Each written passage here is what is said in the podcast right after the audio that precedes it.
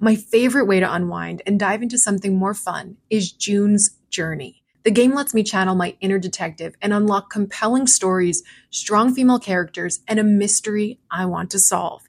If you like true crime podcasts, it's the perfect game to play along while you listen. The Hidden Object Mystery Game will put your detective skills to the test in the roaring 1920s. You play as June Parker as she tries to solve her sister's murder and along the way uncovers family secrets. Chat and play with or against other players by joining a detective club. Mystery, danger, romance all await you if you download the game now. I'm on chapter 4 and wondering how these clues will help me crack the case of who did it and why. June needs your help, detective. Download June's Journey for free today on iOS and Android. If you love Snapped Women Who Murder, you're going to love listening to true crime or mystery titles on Audible. The audio title I'm diving into again is one of my favorites to revisit Mindhunter by John Douglas and Mark Olshaker. Even if you think you know the details of the cases, former FBI unit chief John Douglas took on from documentaries or the scripted show, the audio title goes above and beyond in bringing you along with him in his career, trying to catch serial killers and serial perpetrators. He used psychological profiling to dive into the minds of notorious criminals. The title includes his hunt for a killer in Alaska, the Green River Killer, and so much more. As an Audible member, you can choose one title a month to keep from their entire catalog. It is the home of storytelling after all. New members can try Audible free for 30 days. Visit audible.com slash snapped or text snap to 500 500. That's audible.com slash snapped or text snap to 500 500.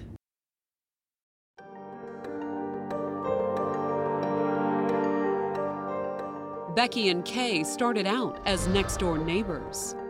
It's kind of the dream situation of you move next door and you have a family that's very much like yours. But soon, their families were getting a little too close. At lunchtime, they would go off in the car somewhere together. There was a spark between the two, and, and a flirtation started. Then a brutal crime would end it all.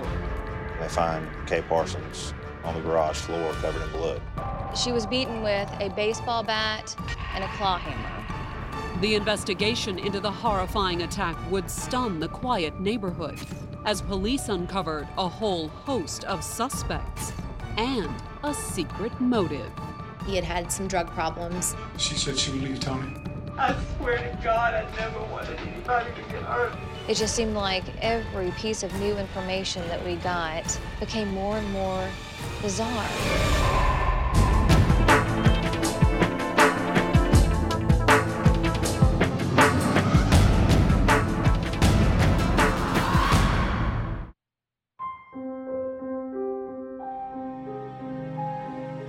Grovetown, Georgia, March 25, 2009.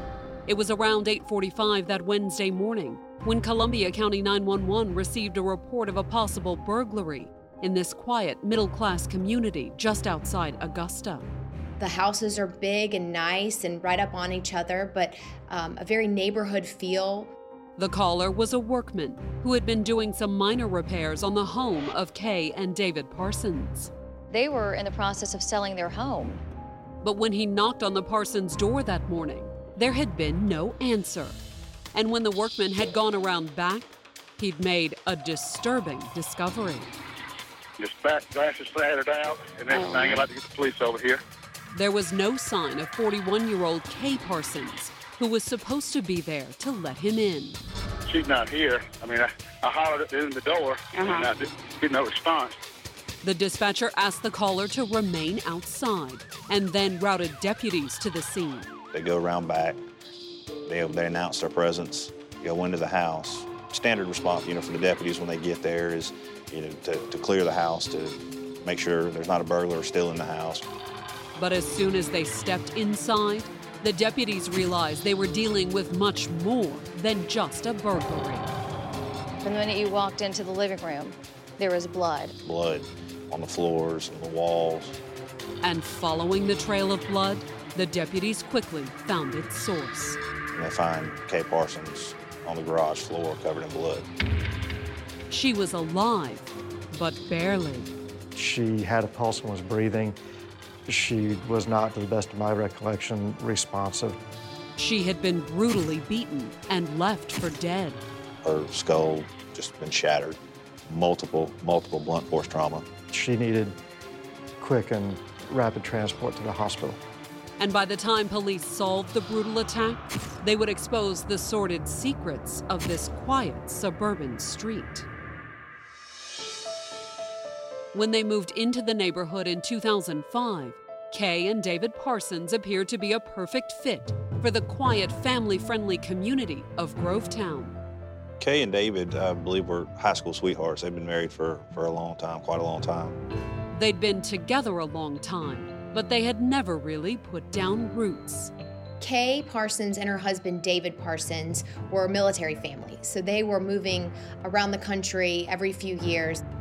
However, David had recently left the service and taken the defense contracting job that brought them to the Augusta area. They were finally starting to settle down here in Augusta. And after more than a decade of following her husband's military career, that suited Kay just fine.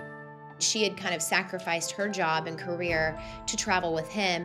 Instead, Kay had spent her time focused on raising the couple's son, who was nine years old when they moved to Grovetown. She was just such a loving, um, a loving mother, and would have done anything for her son. And now, after years on the move, she and David were finally settling in to what appeared to be the perfect community to raise their little boy. It's a nice middle class neighborhood, family oriented. You know, children ride their bikes in the street. People, you know, were outside on their porches. And it wasn't long before the Parsons made new friends right next door. Becky and Tony Sears had only been in their Grovetown home a month when the Parsons moved in. And while the two families had much in common, there were differences. While Kay and David were high school sweethearts, Tony was Becky's second husband. Born in 1968, the Georgia native had married a man named Eddie Bowers while she was still a teenager. She had a few different men in her life. While married, Becky gave birth to two sons Michael, born in 1986, and Christopher, born in 1989. But her marriage ended not long after the birth of their third son in 1996, making her a single mom.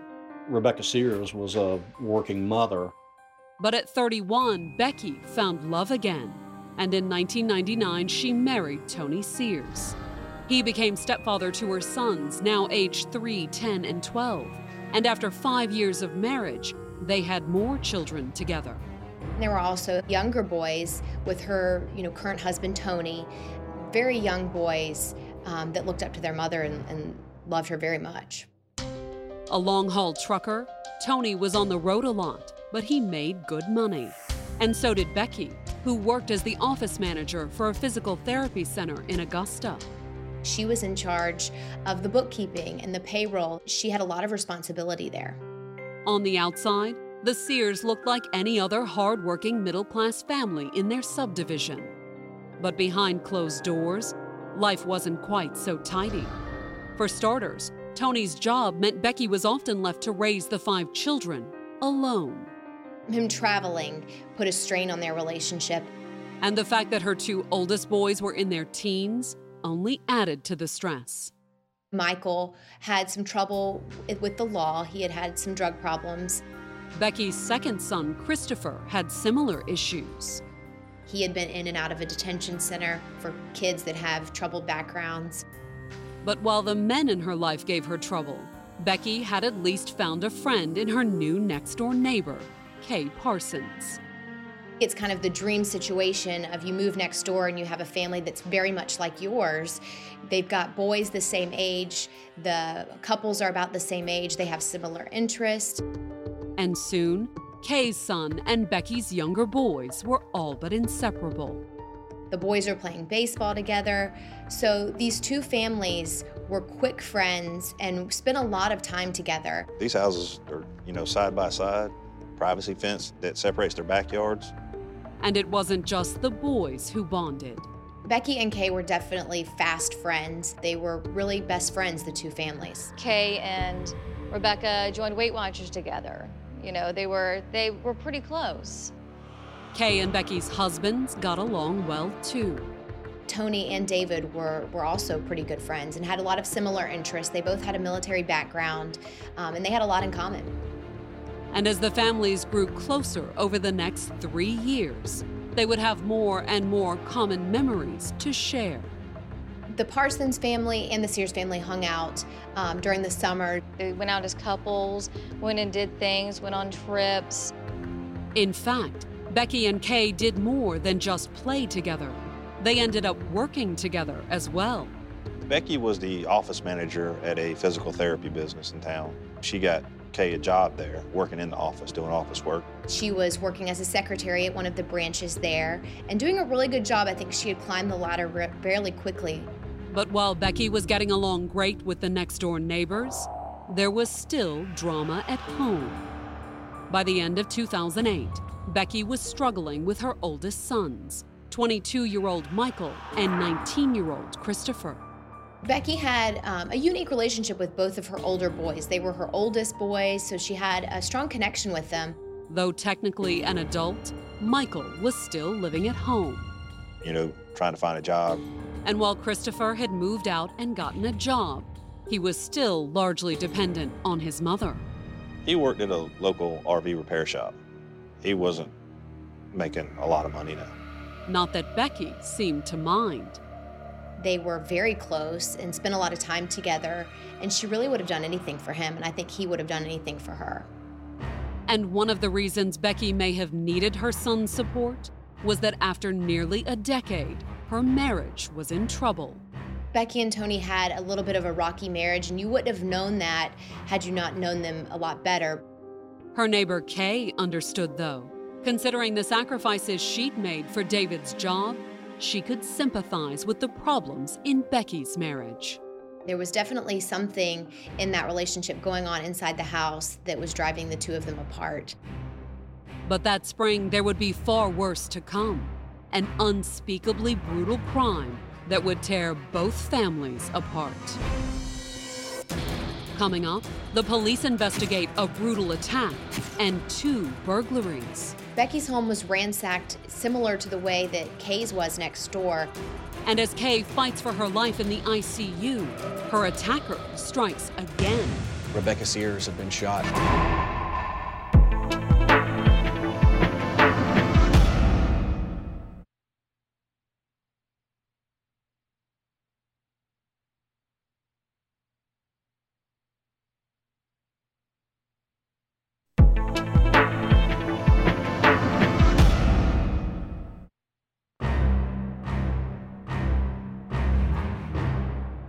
Grovetown, Georgia, March 25, 2009. It was a quarter to nine that Wednesday morning when a handyman called Columbia County 911 and reported a possible burglary at the home of Kay and David Parsons. He said he goes around back of the house, the back door's been shattered. Sheriff's deputies were on the scene within minutes, and inside the house, they found 41 year old Kay Parsons collapsed on the garage floor. Her head was partially against her car tire. Um, she was in a pool of blood. It was a lot of blood. Unconscious but still clinging to life, Kay was rushed to the hospital. Her condition justified, you know, not spending more time than we needed on scene, so we got her off scene as quick as we could. How she had been attacked was no mystery, based on the bloody weapons the investigators found at the scene. She was beaten with a baseball bat and a claw hammer. And based on the condition of the home's master bedroom, the investigators believe that Kay had been beaten and left for dead by a burglar. The master bedroom had been ransacked. Jewelry box had been gone through, mattresses flipped over. The ransacked bedroom and the shattered back door weren't the only indications of a burglary either. While the investigators were cordoning off the crime scene, a young man named Michael Bowers approached from the house next door the eldest son of Kay's next door neighbor, Becky Sears. He'd told the police that his mother's home had also been broken into. He'd come home about the same time the handyman showed up at, at Parsons' house. He'd come home and noticed their front door was open and there was some golf clubs laying on the, the ground in the foyer. Michael had also called his mother about the break ins and the attack. And soon after he approached the police, Becky and her son Christopher, Michael's younger brother, arrived at the scene. Rebecca Sears came home and immediately ran over to Kay Parsons' house, asking, Is she alive? Is she alive? Eventually, the investigators calmed Becky down and explained what had happened. Then, they asked her if she had seen anything that morning. Rebecca told him, Well, we both left at the same time. You know, Kay was taking the kids to school. Becky said she had driven her son Christopher to the physical therapy office where she worked. She said she had taken Christopher with her to work because he was going to earn some extra money doing work there. But Becky said she and Christopher had barely arrived at the office before her son Michael called her with the horrible news about Kay. Her son had called her and said, Well, our home was burglarized as well.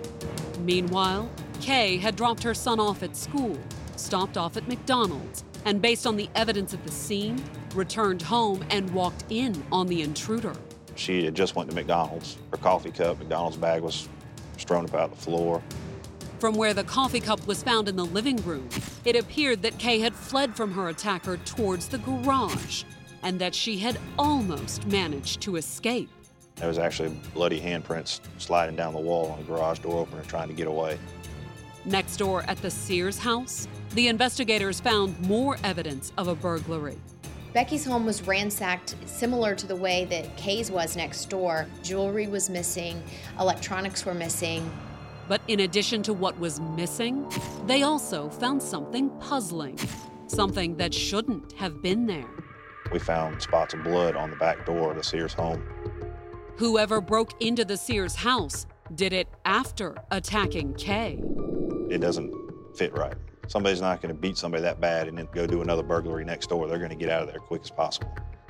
And then there was the fact that Becky Sears' son Michael just happened to arrive on the scene moments after Kay's body had been found. He came home that morning and discovered the house burglarized, his, his mother's house. So we wanted to know where he was at, where he had been that morning, you know, account for his whereabouts. So that morning, while Becky went to the hospital to offer her support to Kay's family, the investigators brought Michael in for questioning. In the interrogation room, Michael told them he had spent the morning at a friend's house. We were able to go out and verify it that day. And That's where he was. They were able to rule him out fairly quickly. The same was true of Becky's husband, Tony. We spoke to him. He really, really didn't have a lot to say. He, he left to go to work at, I believe it was around 4, 4 o'clock in the morning, 4.30 in the morning. So he was gone through the whole thing, and, and we were able to verify that. But what about the victim's husband, David Parsons? David wasn't home at the time. He was on a business trip. It was an airtight alibi. So airtight that the investigators began to wonder about the timing of his trip. It is convenient that he's in California at the time that this happens, and so they want to know: could he have been a part of it? Could he have helped helped uh, make it happen? But when the investigators questioned David over the phone that morning, he sounded blindsided by the attack on his wife.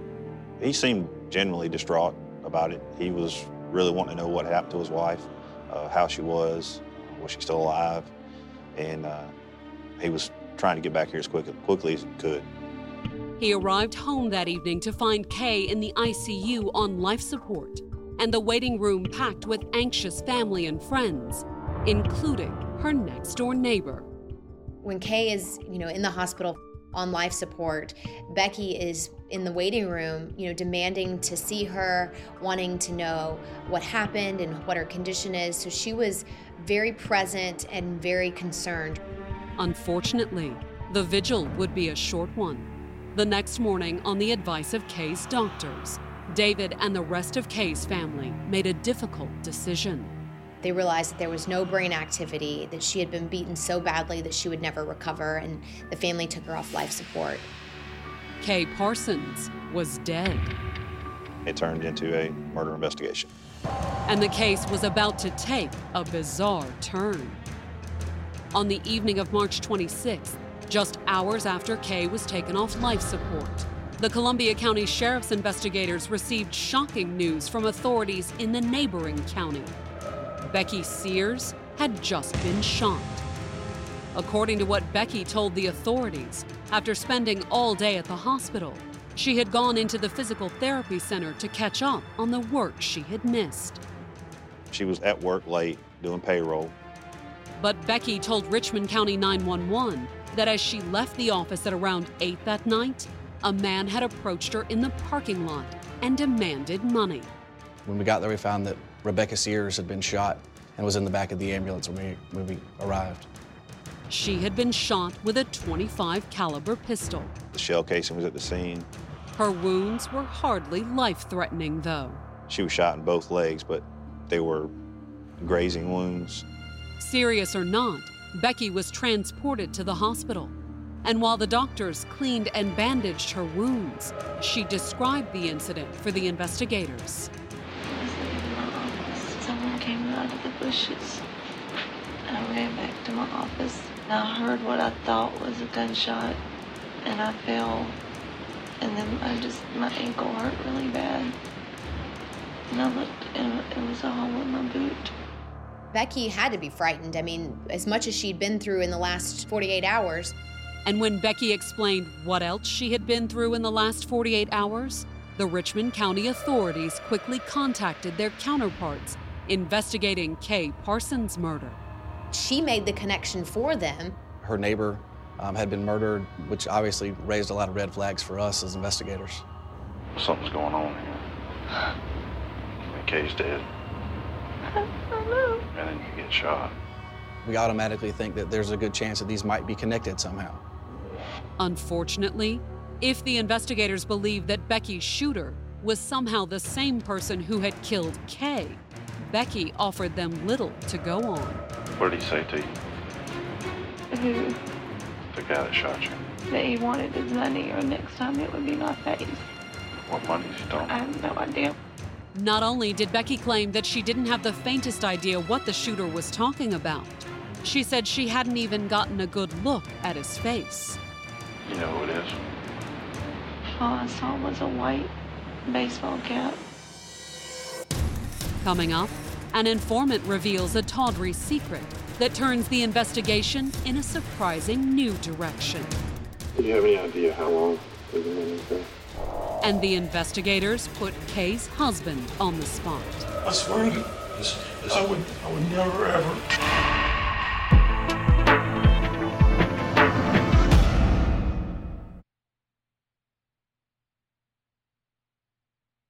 Jewelry isn't a gift you give just once. It's a way to remind your loved one of a beautiful moment every time they see it. Blue Nile can help you find the gift that says how you feel and says it beautifully with expert guidance and a wide assortment of jewelry of the highest quality at the best price. Go to BlueNile.com and experience the convenience of shopping Blue Nile, the original online jeweler since 1999. That's BlueNile.com to find the perfect jewelry gift for any occasion. BlueNile.com. Sound the gifting panic alarm. We've all been there. You need to find the perfect gift. You have absolutely zero ideas and you don't know where to start. Relax. Now you can use gift mode on Etsy. Gift mode takes the stress out of gifting so you can find the perfect item for anyone and any occasion. Just answer a few short questions about who you're shopping for and what they like, and Gift Mode gives you curated gift ideas based on hundreds of personas. Imagine pages of artisan espresso mugs for the coffee connoisseur in your life. Or for the pickleballer, customized paddle covers in every shade imaginable. Etsy's got you covered. Need to find the perfect gift? Don't panic. Try gift mode on Etsy now.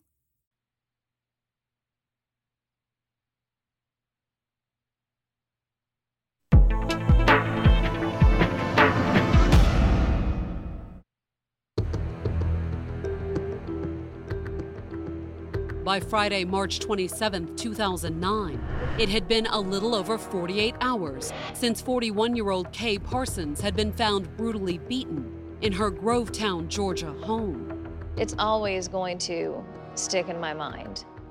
The gruesomeness of it. I mean, the twists and turns that it took. It just seemed like every piece of new information that we got became more and more bizarre. The first bizarre twist had come the night before, just hours after Kay died in the hospital. Her next door neighbor, 41 year old Becky Sears, was leaving work when Kay's attacker had apparently struck again.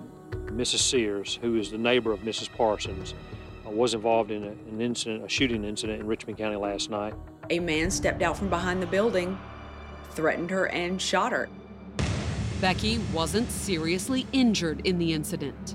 She was treated for the injuries, but not hospitalized.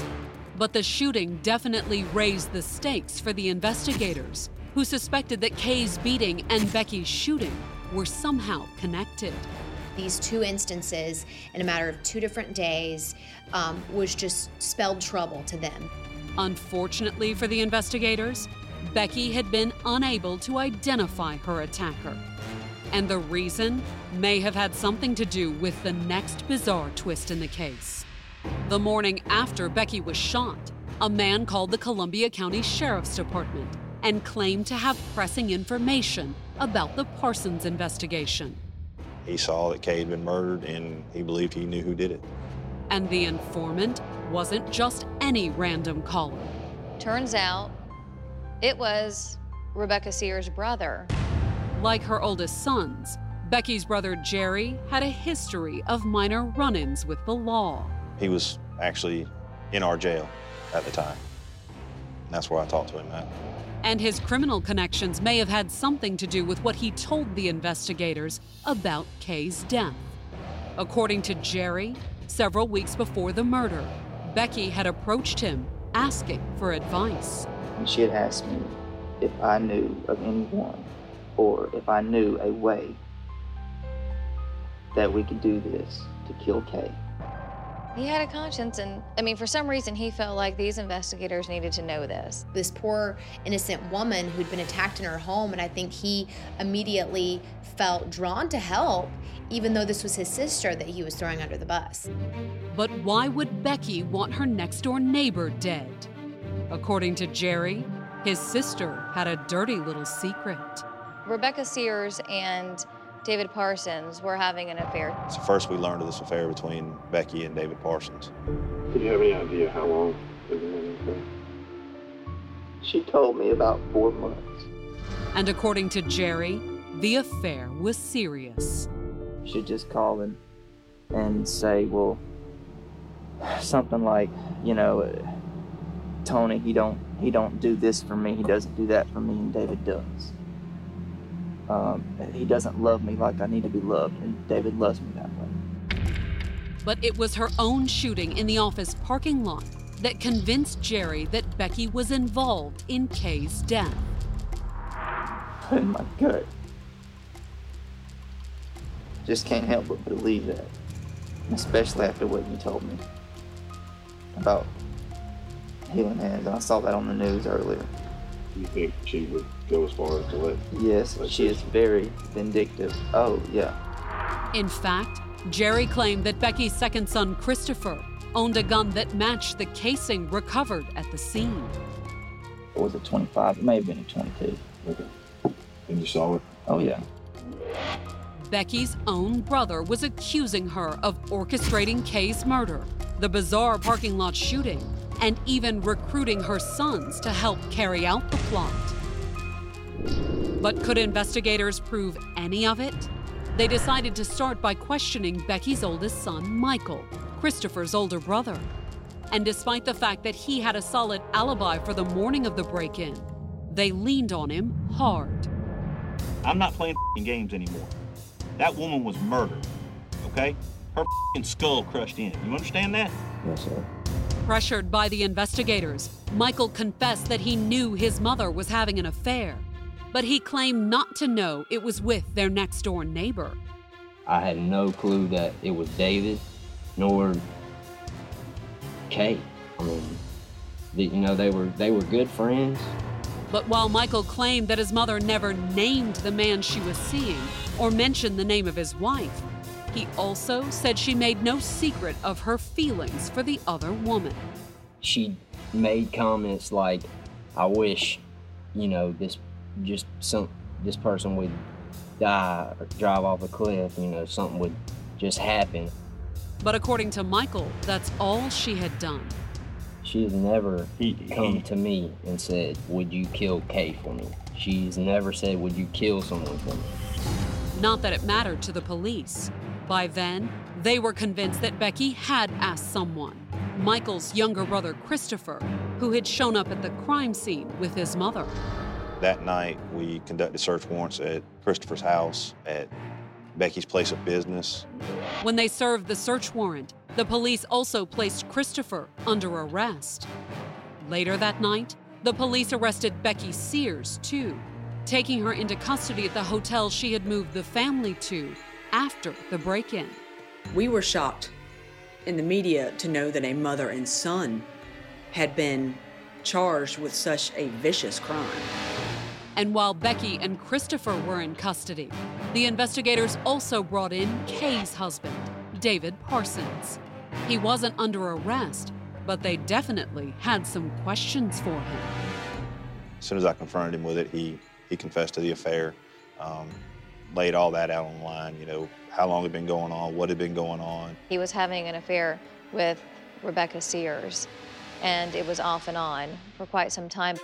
David's timeline matched what Jerry had already told them that the affair had begun in August 2008. Summer of last year, we um, all started hanging out playing tennis and stuff like that.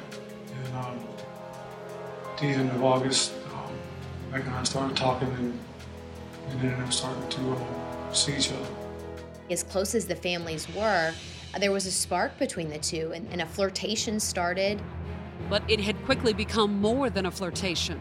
And for nearly six months, Becky and David had been seeing each other in secret. Becky and David were seeing each other during the day when their families, you know, were, were gone at work or at home. They would meet for lunch breaks and they would sit in the car and talk and um, do some things they shouldn't have been doing. But David insisted that he never meant for his relationship with Becky to be anything more than a physical fling.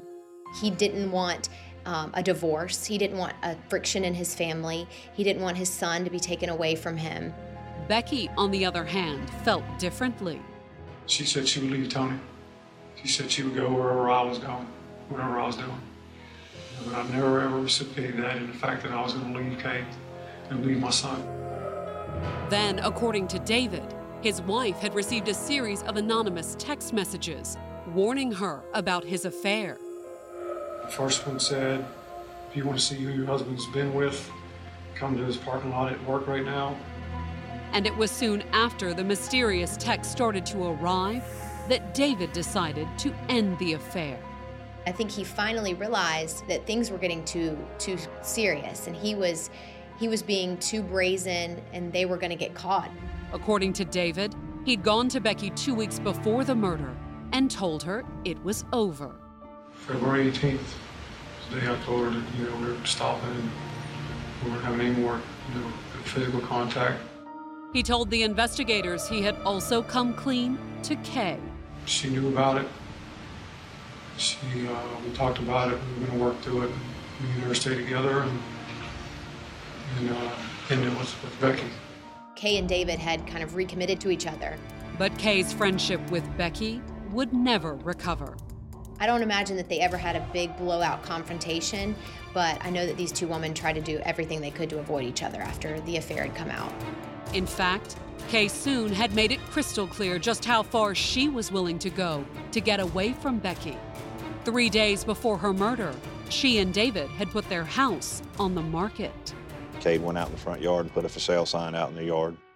She didn't want to stay there with them. They're living right there next door. We were going to work out together and, and move on. And Kay may have been right to insist on putting some physical distance between the lovers. Despite recommitting to his wife, David hadn't quite ended it with Becky. Talked on cell phones, you know, a little bit afterwards. In fact, David admitted that on the night before Kay's murder, he and Becky had done quite a bit more than talk. He and Becky had uh, had phone sex. Had David's backsliding encouraged Becky? Made her think that if something happened to Kay, she could have David to herself. David appeared to be in denial. When I told him that she was under arrest for murder, he didn't want to believe it. He couldn't believe it. She wouldn't take her away from my son. Not unless she really loved you. Y'all gotta be kidding. He might have had this this small thought in the back of his mind that she would have done something like this, um, but he didn't want to believe that. And David was even more adamant that he had nothing to do with Kay's death. I don't know what you guys want me to tell you. I swear that Listen, I would, I would never ever, I never ever want anything to happen to Kay. But would the investigators believe him? He seemed to be very heartbroken about his wife, um, and they genuinely believed him. However, David wasn't the only one in an interrogation room that night. Coming up, Becky's son refuses to talk, We're getting this right now. but Becky makes a shocking confession. And I asked him, my God, what did you do?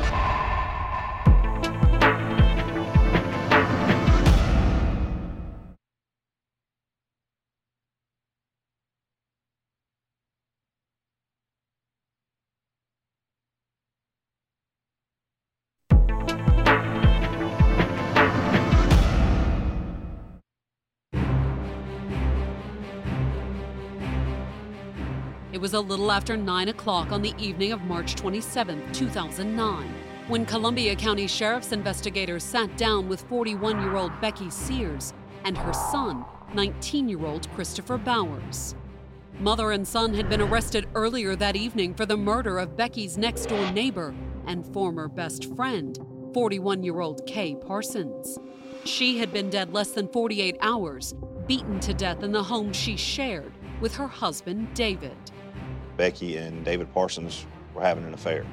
The investigators had learned of the affair earlier that same day when Becky's brother had come forward and identified Becky and Christopher as Kay's likely killers. After I spoke to him, I went and sat down and started typing up arrest warrants for Becky and Christopher. Kay's husband, David, brought in for questioning at around the same time that Becky and Christopher were arrested, had just confirmed that he had been having an affair with his wife's best friend. He chronicled out the, the relationship and told about how they had tried to stop seeing each other and that Becky just really wasn't having it. She didn't want the relationship to end. That early morning before Kay was beaten, they were still having an affair. They were, I believe they were having phone sex. However, when the investigators questioned Christopher that evening, he denied breaking into Kay's house and beating her with a hammer. And other than that, he refused to talk at all.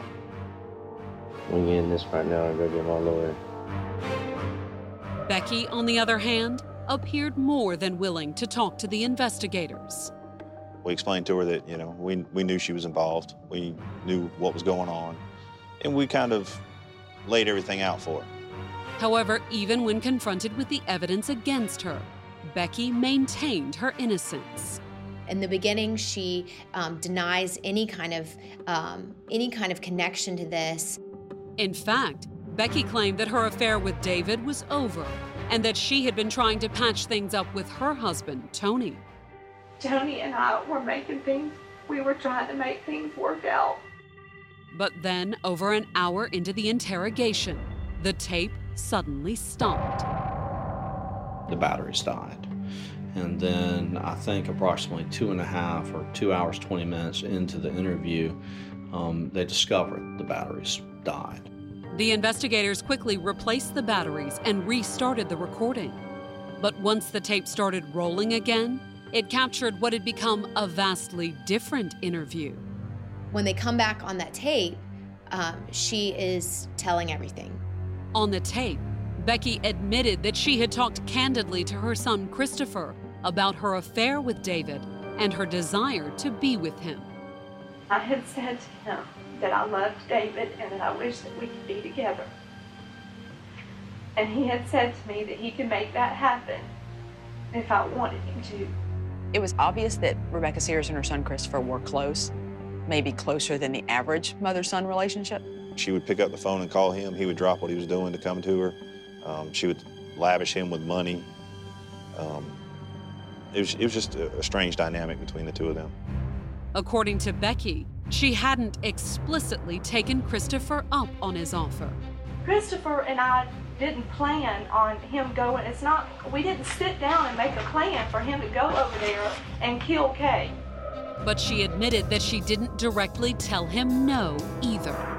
In fact, Becky confessed that on the morning of the murder, she had secretly picked up Christopher at his home and driven him back to the house. He goes upstairs, hides in a bedroom, doesn't want the other kids to see him there.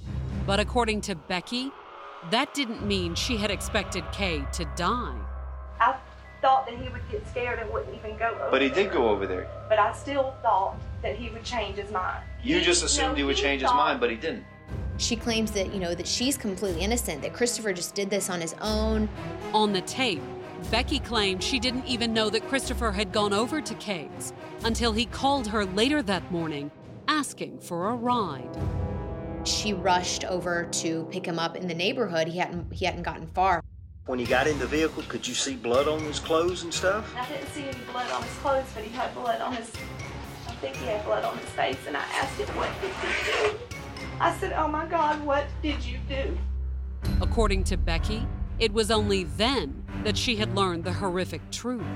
He said, "I beat the out of her." Did he did he think she was dead? He didn't know. But if Kay could still be alive, why hadn't Becky called 911? According to her, she had panicked, worried more about her son than her former friend.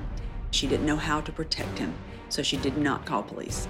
How are you supposed to call somebody and say that your child did this because you made him think that this was what you wanted him to do? It's not what I wanted him to do. I never, ever wanted anybody to get hurt. Ever. Instead, Becky said she had helped Christopher cover up his crime. He changes clothes, puts his bloody clothes into a, a book bag. Um, she go, takes him to her work where he, he cleans up. And they sit at work until they get the phone call from, from Michael to come back to the house. But according to Becky, the fact that she had covered for Christopher didn't mean she condoned what he had done.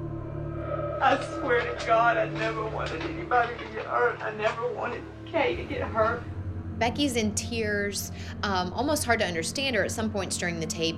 Becky could cry all she wanted, but the investigators didn't believe a word of her denials. Instead, they suspected she had used her unusually close relationship with Christopher to manipulate him into committing murder. You did all kinds of deliberate stuff to plant the seeds in your son's The head that he I should did kill was Kay. tell him, And no. She blamed everything on her son, misreading her signals. Becky's statement pinned the entire murder on her own son. But it wouldn't be enough to save her. Following their interrogations, Becky and Christopher were both booked on murder charges and held without bond. The district attorney's office was very convinced that these two did not need to be out on the streets. And they were prepared to keep them off the streets forever. After their indictment, the district attorney filed her intention to seek the death penalty. Coming up, Becky has her day in court. She looked like a whole different person. But the proceedings take an unexpected turn. It was a big surprise to us.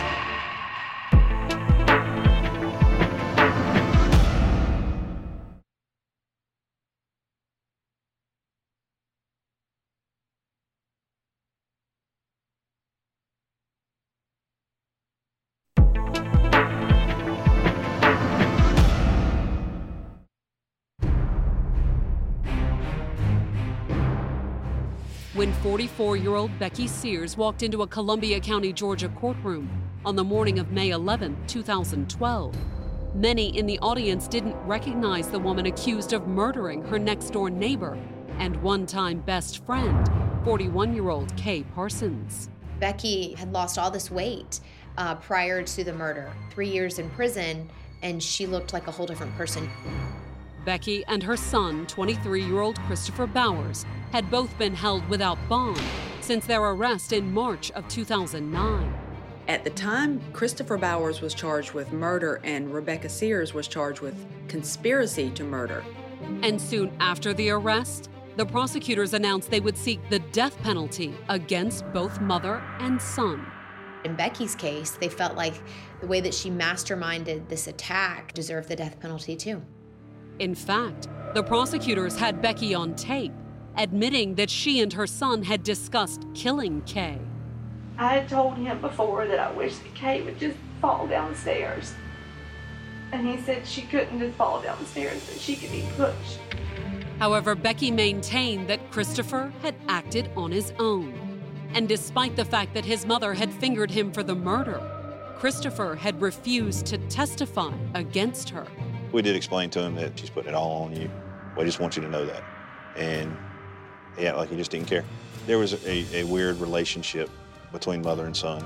Not only had Christopher refused to cooperate, the defense had spent most of the last three years trying to get Becky's confession thrown out too.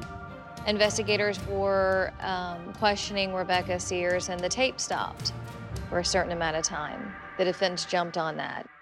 But in the end, the judge denied the defense's request. The confession was allowed in, and that changed everything.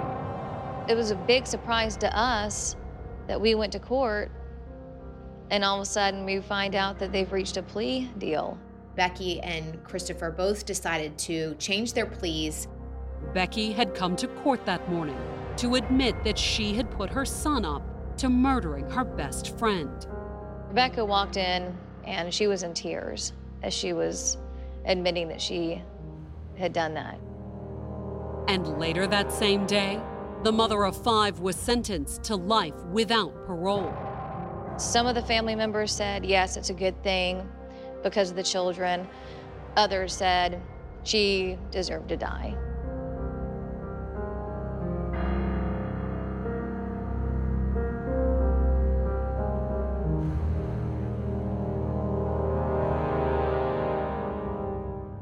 Audible is the destination for thrilling audio entertainment. Allow your imagination to be piqued by stories that are brought to life through captivating sound design, eerie soundscapes, and dynamic performances. As an Audible member, you'll be able to keep your heart rate up month after month because you can choose one title a month to keep from the entire catalog, including the latest bestsellers and new releases. If you're in the mood for a shocking psychological thriller, check out None of This Is True by Lisa Jewell. Embrace brand new exclusive thrillers from best-selling authors who are guaranteed to keep you gripped. New members can try Audible free for 30 days. Visit audible.com slash thrill or text thrill to 500 500. That's audible.com slash thrill or text thrill to 500 500.